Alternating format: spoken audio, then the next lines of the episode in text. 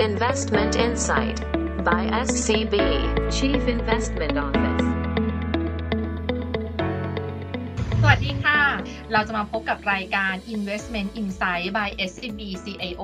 วันนี้ปุ้ยเกษรีอายุตกะนะคะ มาพร้อมกับดรกำพลอดิเรกสมบัติหรือคุณชิวนะคะ ซึ่งวันนี้เราจะมาคุยกันนะคะ บน paper ที่เพิ่งออกมาของเรานะคะ ที่เรียกว่า Economics and Portfolio Strategy หรือชื่อย่อว่า EPS นะคะ สำหรับกลยุทธ์การลงทุนแล้วก็มุมมองต่อเศรษฐกิจนะคะ ในช่วงนี้ของเรานะคะ มีประเด็นที่น่าสนใจอะไรบ้างคะคุณชิวครับก็สำหรับในช่วงนี้นะครับคิดว่า 3 ประเด็นหลักๆ ที่น่าจะมีผลต่อเรื่องของแนวโน้มการลงทุนในระยะข้างหน้าเนี่ยก็คือเรื่องของ Delta variant นะครับซึ่งมันจะทำให้เกิดเรื่องของการฟื้นตัวที่แตกต่างกันเนี่ยนะซึ่งจริงมีอยู่แล้วเนี่ยนะฮะอาจจะยิ่งแตกต่างกันเข้าไปอีก นะครับความผันตลาดที่รออยู่ในระยะข้างหน้าครับอันนี้ก็เป็น 3 ประเด็นหลักๆครับอืมงั้นเรามาเจาะกันทีละประเด็นเลยดีไหมคะ ครับผม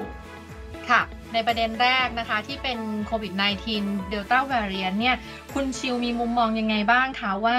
ในช่วงนี้เนี่ยการระบาดระลอกใหม่เนี่ยจะรุนแรงมากน้อยขนาดไหน และจะกระทบต่อเศรษฐกิจของแต่ละประเทศมากไหมคะ ครับ คืออย่างที่เราทราบกันนะครับ Delta variant เนี่ยเป็นเอ่อ การกลายพันธุ์ของโควิด -19 ที่เป็นสายพันธุ์ที่ติดได้ง่ายนะครับ แล้วก็มีความรุนแรงมากกว่านะครับคือจะเห็นว่าจำนวนผู้ติดเชื้อเนี่ยที่จะต้องเข้าโรงพยาบาลป่วยหนัก หรือว่าจำนวนผู้เสียชีวิตเนี่ยสูงขึ้นเมื่อเทียบกับสายพันธุ์อื่นๆนะครับทำให้วัคซีนนะครับที่เราใช้กันในช่วงที่ผ่านมาเนี่ยตัวประสิทธิภาพของเขาเนี่ยก็ลดลงนะครับมีความแตกต่างกัน นะครับแล้วแต่ประเภทของวัคซีนที่ใช้นะฮะเพราะฉะนั้นในแง่ของผลกระทบต่อต่อเศรษฐกิจ แล้วก็ภาคธุรกิจเนี่ยโดยเฉพาะพวกภาคบริการเนี่ยนะฮะสิ่งที่เราประเมินก็คือว่า ถ้าประเทศที่เขาฉีดได้เยอะแล้วนะครับมีความคืบหน้าในการฉีดวัคซีนนะครับ แล้วก็ประเภทการใช้วัคซีนเนี่ยเป็นประเทศที่ ประสิทธิภาพเขาไม่ได้ลดลงมากนักจากจากเดลต้า v a r i a n t นะครับพูดง่ายๆก็คือถ้าฉีดลักษณะของ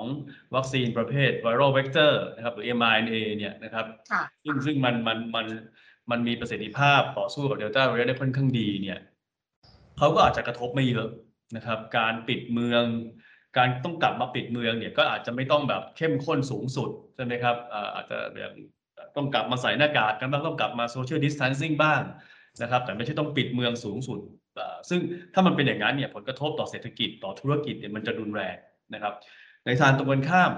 นะครับ ถ้าประเทศที่ฉีดวัคซีนยังได้ไม่เยอะนะครับ แล้วก็วัคซีนอ่าที่ฉีดอาจจะไม่ใช่วัคซีน mRNA หรือ viral vector เป็นส่วนใหญ่เนี่ยต้องกลับไปฉีดอะโทษทีต้องกลับไปปิดเมืองปิดเมืองนะครับ ต้องกลับไปเอ่อเอ่อเอ่อ social distancing กันค่อนข้างมากเนี่ยผ ลกระทบทางเศรษฐกิจ แล้วก็ภาคธุรกิจก็จะเยอะนะครับ ซึ่ง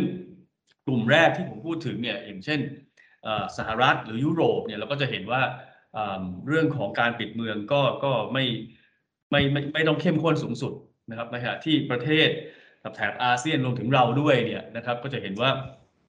มีการประกาศปิดเมืองเข้มข้นขึ้นเรื่อยๆนะครับเคสผู้ติดเชื้อยังสูงอยู่เป็นผลกระทบเนี่ยก็จะค่อนข้างหนัก อันนี้ก็จะเป็นภาพที่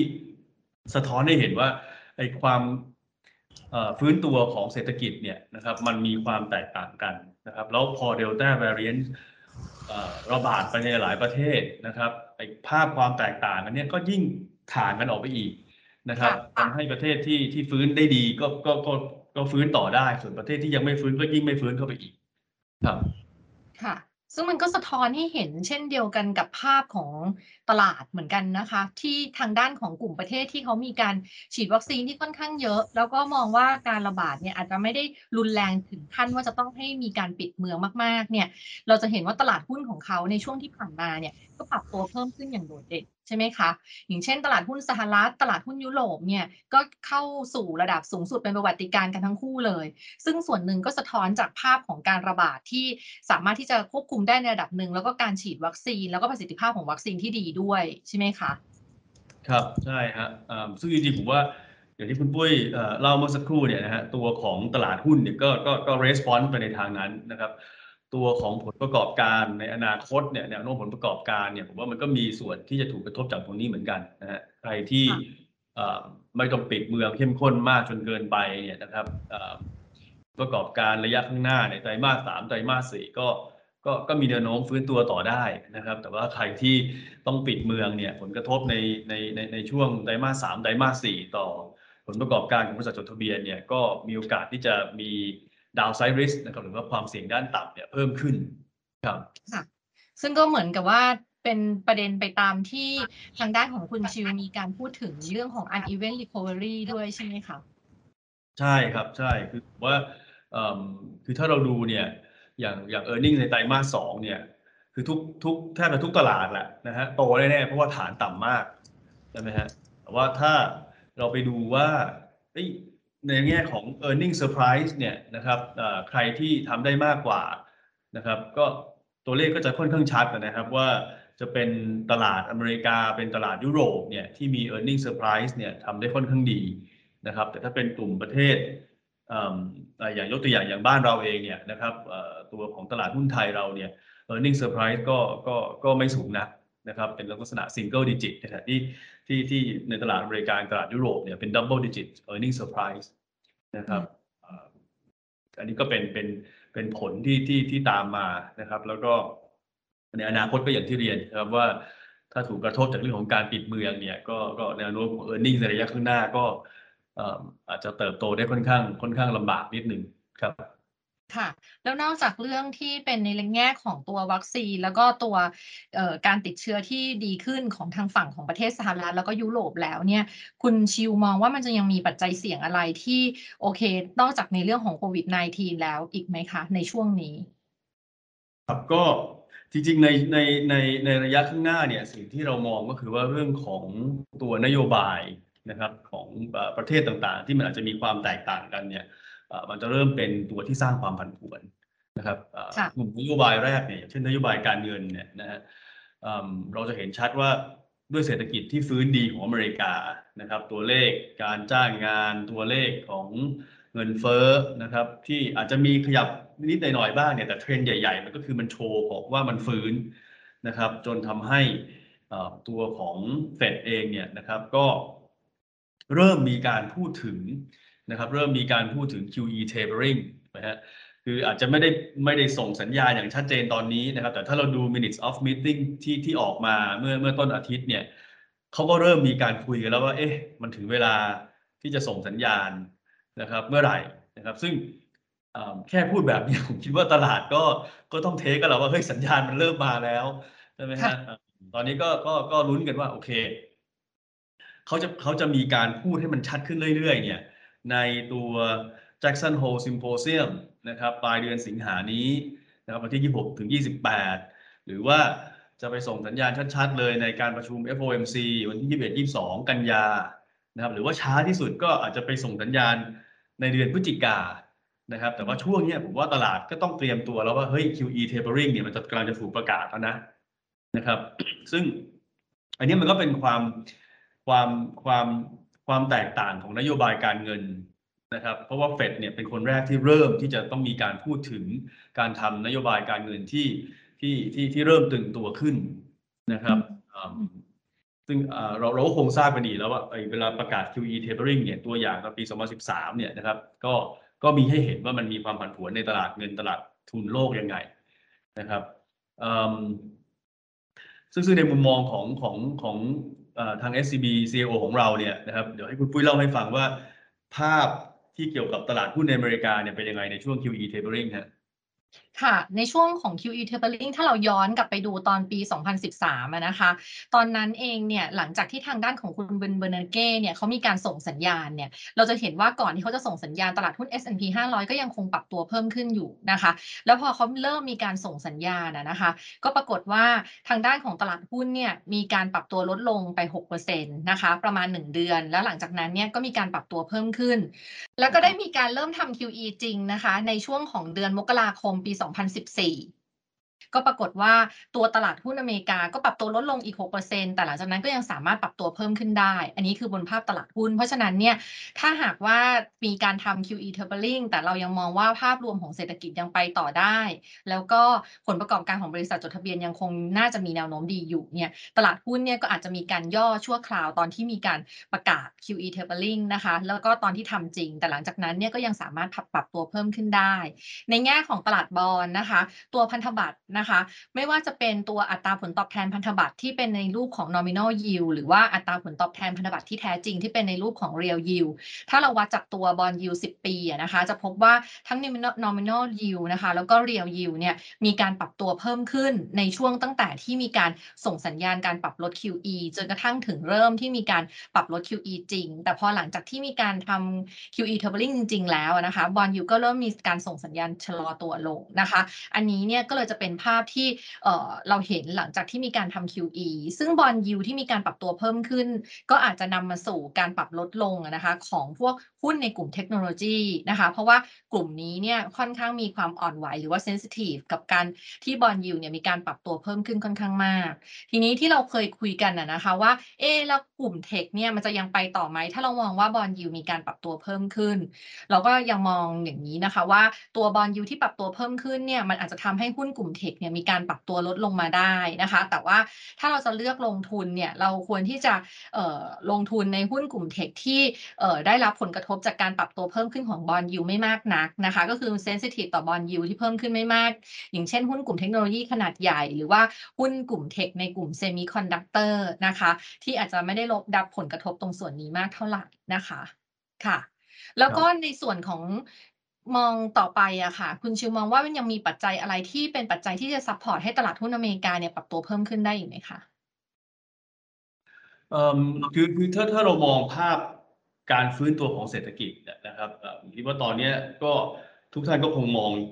เห็นกันอยู่แล้วว่าอเมริกาเนี่ยเขาฟื้นค่อนข้างชัดนะครับค่ะแล้วก็แรงกระตุ้นจากนโยบายการเงินเนี่ยอาจจะเริ่มผ่อนลงบ้างนะครับ แต่ว่าแผน ของฝั่งการคลังเนี่ยนะครับ จากที่เยียวยากันมาตลอดเนี่ยนะครับ ตอนนี้ก็จะเริ่มไปปรับโครงสร้างไปเพิ่มขีดความสามารถเนี่ยนะครับทางฝั่งนโยบายอินฟราสตรักเจอร์ก็เข้ามานะครับ เพราะฉะนั้นผมว่าประเด็นเนี้ยถ้าเรามองเอเลยผ่านช่วงที่มันมีความผันผวนระยะสั้นได้บ้างเนี่ยนะครับ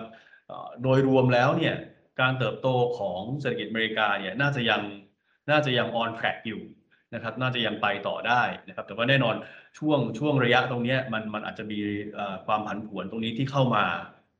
นะครับซึ่งผมผมผมเสริมคุณปุ้ยนิดนึงเรื่องเรื่องเรื่องของ portfolio strategy เนี่ยนะฮะเราเนื่องจากความผันผวนที่มันกำลังจะมาเนี่ยนะฮะสิ่งที่เราต้องการเนี่ยก็คือเราอาจจะต้องการที่พักนะฮะต้องการ shelter ในพอร์ตของเรานะครับเพราะฉะนั้นในในระยะนี้เราก็มีการแนะนำนักลงทุนนะครับว่าอาจจะเพิ่มหุ้นกลุ่ม defensive เข้ามาในพอร์ต นะครับเพื่อเป็นเป็นเป็นเป็น shelter ในในช่วงที่จะมีความผันผวนตรงนี้ครับ ผมผมค่ะเสริมอีกนิดนึงฮะเรื่องเรื่องของเอ่อความผันผวนอีกอันหนึ่งที่ที่ที่จะเกิดขึ้นจากเรื่องของนโยบายเนี่ยนะครับแล้วก็คือประเด็นเรื่องของการปรับเปลี่ยนเอ่อกฎเกณฑ์ต่างๆนะครับเอ่อที่ที่เกิดขึ้นนะครับ หรือที่เรียกว่า regulatory risk นะในในในในตลาดเนี่ยนะฮะซึ่งช่วงเนี้ย ก็คงไม่มีที่ไหนร้อนแรงไปกว่าตลาดหุ้นจีนอีกแล้วนะครับเพราะว่ามีการออกมาประกาศอยู่เป็นระยะระยะนะครับ ในการที่จะเข้าไปดูแลควบคุมนะครับอุตสาหกรรมที่ที่ทางการจีนอาจจะมองว่าเติบโตเร็วจนเกินไปนะครับ หรือว่าเติบโตด้วยบริษัทเพียงไม่กี่บริษัทนะครับที่อาจจะมีอำนาจเข้ามาควบคุมตลาด มีลักษณะเป็น market concentration พวกนี้ นะครับซึ่งในช่วงเดือนหนึ่งที่ผ่านมาเนี่ยนะครับก็เห็นความผันผวนจากปัจจัยนี้ค่อนข้างสูงนะครับ เพราะว่าจีนเองเนี่ยเขาก็จะดูเรื่องของอ antitrust นะครับดูเรื่องของกลุ่ม fintech นะครับดูเรื่องของ data security นะครับประเด็นสามกลุ่มนี้ก็จะถูกกระทบค่อนข้างมากนะครับ ซึ่งซึ่งคุณปุ้ยมีมีรายละเอียดอะไรเสริมสำหรับประเด็นนี้ไหมครับ ค่ะ ก็เห็นด้วยกับคุณชิวเลยนะคะ ทั้งในเรื่องของตรวจสอบการผูกขาดภาคธุรกิจทางด้านของเอ่ออาลีบาบา เหมยต้วนโดนไปนะคะ หรือว่าเอ่อที่ทางด้านแอนกรุ๊ปโดนบนประเด็นเรื่องของการลดความเสี่ยงในภาคการเงินแล้วก็ตลาดทุนนะคะ แล้วก็ ในเรื่องอีกเรื่องหนึ่งที่เมื่อกี้นี้อาจจะมีการพูดถึงไปนิดนึงก็คือความเท่าเทียมกันในสังคม การลดภาระของครัวเรือน ซึ่งประเด็นนี้เนี่ยทำให้ตลาดหุ้นเนี่ยมีการปรับตัวลดลงแรงเลยในกลุ่มของ after school tutoring หรือว่าพวกสถาบันกวดวิชาต่างๆนะคะ ตอนที่โดนไปเนี่ยเราจะเห็นว่าภาพของตลาดหุ้นเนี่ยปรับตัวลดลงต่อเนื่องตั้งแต่ครั้งนั้นนะคะ แล้วก็ทำให้นักลงทุนหลาย ๆ คนเนี่ยมีความกังวลมาก ๆ เลยบนเรื่องของการลงทุนของนักลงทุนต่างชาติด้วย เพราะว่าจะกระทบกับการถือครองหุ้นของนักลงทุนต่างชาติ แล้วก็รวมถึงการที่เขาบอกว่าให้ความสำคัญกับในเรื่องของการจ่ายเงินให้กับพวกไรเดอร์ต่างๆ ในกลุ่มที่เป็นพวก food delivery ด้วยเพื่อที่จะดูในเรื่องของความเท่าเทียมกัน แต่ว่าความที่ตรงนั้นเนี่ยยังไม่หายไปทางการจีนก็มีการออกมาเปิดเผยแผน 5 ปีนะคะ ที่เกี่ยวกับการเพิ่มกฎระเบียบควบคุมเศรษฐกิจ แล้วก็เข้มงวดปราบปรามอุตสาหกรรมในหลายภาค ภาคส่วนอีก ซึ่งอันนี้ก็เข้ามากดดันเพิ่มเติมไม่ว่าจะเป็นกฎหมายที่บังคับใช้ที่เกี่ยวข้องกับผลประโยชน์ของประชาชน เราจะเห็นว่าธุรกิจที่เขาเข้ามาควบคุมอะค่ะ มันจะมีความกว้างกว่าเดิมค่อนข้างเยอะ แล้วก็มีการกระทบกับหลากหลายธุรกิจมากขึ้นนะคะ ซึ่งถือเป็นการยก เครื่องกฎระเบียบครั้งใหญ่ของทางการจีนเลย แต่ว่าทางการจีนเองเนี่ยเขาก็พยายามนะคะคุณชิวที่แบบจะทำให้มันมีขอบเขตเวลาที่แน่นอน มีการสื่อสารแล้วก็นำเสนอเนื้อหากฎระเบียบที่มากขึ้น ก็ทำให้นักทุนเนี่ยอาจจะเห็นภาพการกำกับดูแลในอนาคตมากขึ้น แต่ว่าอย่างไรก็ตามเนี่ยในส่วนของนักลงทุนเองไม่ว่าจะเป็นนักลงทุนต่างชาตินักลงทุนสถาบันเนี่ยนะคะ ก็อาจจะมีบางส่วนที่สูญเสียความมั่นใจนะคะ เพราะว่าเห็นว่าตัวเองเนี่ยยังต้องเผชิญกับการเปลี่ยนแปลงแบบนี้ ความเสี่ยงด้านกฎระเบียบแบบนี้เนี่ยยังคงมีอยู่บนแผน 5 ปีของจีน แล้วก็อาจจะมีแนวโน้มที่จะกระทบต่อเนื่องต่อไป เขาก็เลยมีการทยอยปรับลดการลงทุนในหุ้นจีน เราจะเห็นว่ามีแรงขายของนักลงทุนนะคะที่เป็นต่างชาติในพวก ETF ที่ลิงก์กับตัวตลาดหุ้นจีนออฟชอร์อย่างพวกตัว S share แล้วก็ ADR ด้วยอะค่ะ ก็ก็เรียกว่าน่าจะเป็นปัจจัยที่ยังเป็น ความเสี่ยงที่ยังอยู่ในตลาดอยู่อีกสักระยะหนึ่งนะครับหรือว่าเรียกว่าเป็น overhang factor ในตลาดนะครับสำหรับตัวหุ้นจีนในเรื่องของ regulatory risk ครับค่ะ ใช่เลยค่ะ แล้วก็เอ่อนอกจากนี้นะคะก็ยังมีความเสี่ยงอีกนะคะที่ตอนนี้เนี่ยก็ไม่พูดก็คงไม่ได้ที่เป็นในเรื่องของเอ่อความไม่สงบทางการเมืองระหว่างประเทศ ไม่ว่าจะเป็นในเรื่องของตะวันออกกลาง อัฟกานิสถาน หรือว่าเอ่อความขัดแย้งระหว่างจีน แล้วก็ชาติตะวันตกนะคะ รวมทั้งความขัดแย้งระหว่างจีนกับสหรัฐ ไม่ว่าจะออกมาในรูปแบบของอะไรก็ตาม คือเราอาจจะเห็นการกีดกันทางการค้าที่ลดลง แต่ว่ามีการแข่งขันทางด้านของเทคโนโลยี มีในเรื่องของสิทธิมนุษยชนอะไรต่างๆเนี่ยเพิ่มมากขึ้น ซึ่งประเด็นเหล่านี้เนี่ยก็อาจจะเข้ามากดดัน sentiment ของการลงทุนในตลาดหุ้นได้อีกด้วยค่ะทีนี้ต้องมาสู่กลยุทธ์การลงทุนนิดนึงนะคะบน asset allocation เนี่ยคุณชิวมองว่ายังไงดีคะเราควรที่จะแนะนำตลาดหุ้นหรือว่าตลาดบอนด์หรือว่าเราจะเอาอะไรเป็น shelter ค่ะ ครับคือคือจากจากสามประเด็นที่เราคุยกันเมื่อสักครู่เนี่ยนะฮะผมว่าภาพมันน่าจะค่อนข้างชัดแล้วว่ากลุ่มประเทศ develop market นะครับหรือว่าหรือว่ากลุ่มประเทศพัฒนาแล้วเนี่ยนะครับมีแนวโน้มที่จะได้รับผลกระทบจาก Delta variant น้อยกว่านะครับแล้วก็เรื่องของความผันผวนของนโยบายเนี่ยอย่างเรื่อง QE tapering เนี่ยนะครับจริงๆ แทบทุกกลุ่มประเทศก็จะถูกกระทบแหละนะครับ แต่ว่ากลุ่มที่จะถูกกระทบมากกว่าเนี่ยน่าจะเป็นกลุ่ม emerging markets นะครับเพราะฉะนั้นในเรื่องของกลยุทธ์การลงทุนเนี่ยสิ่งที่เราประเมินก็คือว่า ช่วงนี้มันมีความผันผวนค่อนข้างมากนะครับแต่ว่าถ้าเราดูเนี่ยเราก็ยังยังยังชอบหุ้นอยู่นะครับ แต่เป็นหุ้นกลุ่ม DM นะครับ เราจะเน้นยุโรปแล้วก็อเมริกานะครับในแง่ของ investment style เนี่ยอย่างที่เรียนเมื่อสักครู่นะครับว่าในช่วงก่อนหน้านี้เราจะได้ยินว่ามีกลุ่ม growth กลุ่ม value อยู่ในพอร์ตนะครับสัดส่วนก็อาจจะปรับปรับ ปรับเปลี่ยนกันไปตามช่วงเวลานะฮะแต่ว่าตอนนี้สิ่งที่เราต้องการก็คือ shelter นะครับเราต้องการที่พักพิงนะครับเพราะว่าพายุมันกำลังแรงนะครับ เพราะฉะนั้นการเพิ่มเติมกลุ่มที่มีลักษณะความเป็น defensiveนะครับเข้ามาในพอร์ตเนี่ยก็น่าจะเป็นกลยุทธ์ที่ที่สร้างความปลอดภัยให้พอร์ตได้ระดับหนึ่งนะครับตัวของกลุ่ม emerging markets เนี่ยก็ต้องเรียนว่าส่วนใหญ่เราเป็น neutral นะครับเรา neutral หุ้นจีนอย่างที่คุณปุ้ยพูดเมื่อสักครู่นะครับ หุ้นไทยเราก็ neutral นะครับเพราะเราคิดว่ารูปแบบของการฟื้นตัวเนี่ยนะครับ เรายังเห็นความเสี่ยงอยู่ค่อนข้างมากในระยะข้างหน้านะครับ หลังจากที่ GDP ในไตรมาสที่ 2 ออกมาเนี่ยเราเห็นแล้วว่าอุปสงค์ภายในประเทศเนี่ยมีปัญหาจริงๆนะครับอยู่ในภาวะ technical recession เลยก็ว่าได้ นะครับแล้วก็รูปแบบของการฟื้นตัวในระยะข้างหน้าเนี่ยพอมันมีการปิดเมืองที่ค่อนข้างยืดเยื้ออย่างที่เราเป็นกันอยู่ตอนนี้นะครับผลกระทบของ e a r n i n g ในระยะข้างหน้าก็ดูจะมีความเสี่ยงอยู่พอสมควรสำหรับตลาดหุ้นไทยนะครับแล้วก็แล้วก็เป็นนิวทรัลตอนนี้นะครับตลาดหุ้นที่ในอาเซียนเนี่ยนะครับที่เราชอบตอนนี้ก็คือเวียดนามนะครับก็จริงๆเวียดนามก็ถูกกระทบจากเดลต้าแวริเอนเหมือนกันนะครับโอกาสที่เขาจะได้รับ ผลกระทบในช่วงไตรมาสที่ 3 ในแง่ของ GDP หรือผลประกอบการเนี่ยก็มีนะครับเพียงแต่ว่าเรื่องของแนวโน้มในระยะข้างหน้าเรื่องการเปิดเมืองเนี่ยเราคิดว่าเขาน่าจะมีความชัดเจนหลังจากนี้ได้มากขึ้น เพราะว่า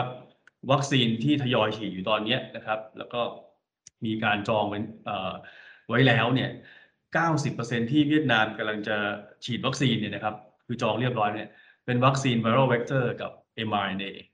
นะครับ ซึ่งเราทราบวันนี้ว่าเออสองตัวเนี้ยมันมีมันมีประสิทธิภาพสูงอ่าค่ะในการในการที่จะกันเอ่อตัวเดลต้าได้ได้ได้ค่อนข้างดีนะครับ แล้วก็ valuation เองเนี่ยถ้าเทียบกับเอ่อหุ้นไทย หุ้นอินโดนีเซีย หรือหุ้นเอ่อฟิลิปปินส์เนี่ยนะครับหรือว่ากลุ่ม TIPs เนี่ยเวียดนามเองก็ก็ยังถือว่ามี valuation ที่ยังถูกกว่ากลุ่ม TIPs อยู่นะครับครับผมค่ะ แล้วถ้าเป็นตัวทางด้านของสินค้าโภคภัณฑ์ล่ะคะสินค้าโภคภัณฑ์เนี่ยต้องต้องต้องเรียนอย่างนี้ครับว่าเอิ่มตัวของทองคำเนี่ยนะฮะเอ่อตอนเนี้ยเราเราเป็นนิวทรัลอยู่นะครับค่ะเอ่อคือราคาของทองคำเนี่ยจริงๆ ถ้าเทียบกับช่วงต้นปีเนี่ยมันลงมานะครับ มันลงมาจริงๆช่วงก่อนหน้านี้ลงไปค่อนข้างลึกด้วย แล้วก็บ o u n c e ขึ้นมานิดหนึ่งนะฮะเอ่อเพราะฉะนั้นราคาถูกลงเยอะ แต่ว่า แนวโน้มข้างหน้าเนี่ยนะครับเอ่อการมี QE tapering นะครับก็จะกระทบทองคำนะครับการที่เอ่อดอลลาร์มันจะแข็งค่าขึ้นจากการทำ QE tapering เนี่ยก็จะกระทบต่อทองคำนะครับ เพราะฉะนั้นราคาอาจจะถูกนะครับ แต่แนวโน้มมองไปข้างหน้าเนี่ยเรายังคิดว่าเอ่อมันยังมีประเด็นที่ไม่ได้ support ทองคำมากนักนะครับ ก็เลยมองว่าเป็นเป็น neutral สำหรับทองคำนะครับค่ะอือฮึส่วนน้ำมันนะครับ น้ำมันก็เอ่อ ตอนนี้เราเป็น slightly negative นะครับสำหรับน้ำมันนะครับเนื่องก็จากลงว่ามาแรงมากเลยนะคะ ก็ลงมาครับใช่ใช่เอ่อคือคือคือคือตอนเนี้ยสิ่งที่ที่เรามองก็คือว่า ฝั่งอุปสงค์เนี่ยฝั่งดีแมนเนี่ยนะฮะของน้ำมันเนี่ยน่าจะถูกกระทบจากเรื่อง Delta variant นะครับ เพราะว่ากลุ่มประเทศ emerging country ทั้งหลายเนี่ยซึ่งเป็นผู้บริโภคน้ำมันขนาดใหญ่นะครับไม่ว่าจะเป็นจีนหรือแถวอาเซียนอย่างเราเองเนี่ย ถูกกระทบ เพราะฉะนั้นการเปิดเมืองที่ที่ช้านะครับ ก็จะทำให้อุปสงค์น้ำมันเนี่ยมันมันชะลอตามไปด้วยนะครับ ในขณะที่ฝั่ง supply เนี่ย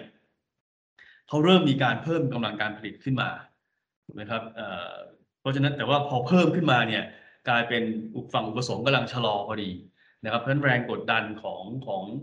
ของของราคาน้ำมันเนี่ยเราคิดว่าตอนนี้น่าจะยังอยู่สักระยะหนึ่ง นะครับ เราก็เลยเอ่อยังยังยังให้เรตติ้งเป็นตัว slightly negative อยู่อืครับมค่ะ และในส่วนของสินทรัพย์ทางเลือกอื่น ๆ อย่างเช่นเอ่อพวกรีดต่างๆ ทั้งตัวรีดทางฝั่งของประเทศพัฒนาแล้ว แล้วก็ประเทศตลาดเกิดใหม่นะคะอ่าคือคือคือ REITs ของกลุ่มเอ่อประเทศพัฒนาแล้วนะครับ กับกำลังพัฒนาเนี่ย ปัจจัยมันจะเหมือนสลับกันนะฮะแต่ว่าทั้งค่ะคู่เป็น neutral นะฮะคือกลุ่ม ประเทศพัฒนาแล้วหรือ DM REITs เนี่ย จริง ๆ แนวโน้มของการเปิดเมืองเนี่ย ก็มีความชัดเจนนะครับ แล้วก็โอกาสที่เขาจะต้องไปปิดเมืองแบบรุนแรงก็น่าจะน้อยเพราะว่าเขาฉีดวัคซีนกันไปเยอะแล้วนะฮะแต่ valuation เนี่ยค่อนข้างตึงตัวมากนะครับ ตอนนี้ก็ราคาแพงกว่าช่วงก่อนมีโควิดแล้วนะครับ เพราะฉะนั้นเนี่ยแนวโน้มสดใสจริงแต่ราคาเนี่ยไปรอแล้วนะครับ เราก็เลยพูดเป็น neutral นะฮะ ส่วน EM REITs นะครับก็ถูกมากนะถูกจริงถูกมากแต่ว่าความเสี่ยงก็ค่อนข้างเยอะนะครับ เพราะว่าต้องกลับมาปิดเมืองเข้มข้นอีกครั้งหนึ่งนะครับทีนี้ REITs ในเรื่องของ occupancy rate ในเรื่องของค่าเช่านะครับพอมันมีการปิดเมืองแบบนี้ที่ยังไม่มีท่าทีที่ชัดเจนว่าจะเปิดเมืองไม่ได้เต็มที่เมื่อไหร่เนี่ยนะครับปัจจัยเหล่านี้มันก็ยังกดดันอยู่ นะครับ คือถูกจริงแต่ว่ายังมีความเสี่ยงนะครับ เพราะฉะนั้นอันนี้เราก็พูดเป็นนิวโตรเหมือนกันครับ ค่ะ โอ้ก็ชัดเจนเลยนะคะ ก็สำหรับ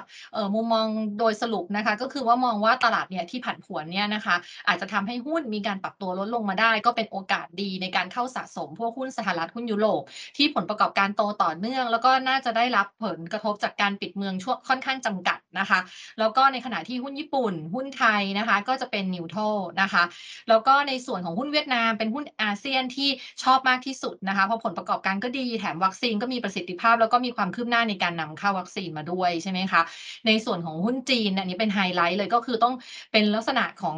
ลงทุนระยะยาวเท่านั้น ก็ไม่ควรที่จะเก็งกำไรในระยะสั้นนะคะ แล้วก็เป็นมุมมอง neutral อยู่ โดยที่หุ้นจีนโดยเฉพาะฝั่งออฟชอร์ไม่ว่าจะเป็นตัว H share นะคะ หรือว่าทางด้านของตลาดหุ้นอเมริกา ADR เนี่ยจะได้รับผลกระทบจากเรื่องของ regulation risk ค่อนข้างเยอะนะคะ ก็ยังไม่แนะนำให้เข้าลงทุนนะคะ ในส่วนของสินทรัพย์ทางเลือกอื่นๆนะคะ ก็มีมุมมองนิวโตกับทางด้าน lead นะคะ ไม่ว่าจะ lead DM หรือว่า lead EM แล้วก็ตัวน้ำมัน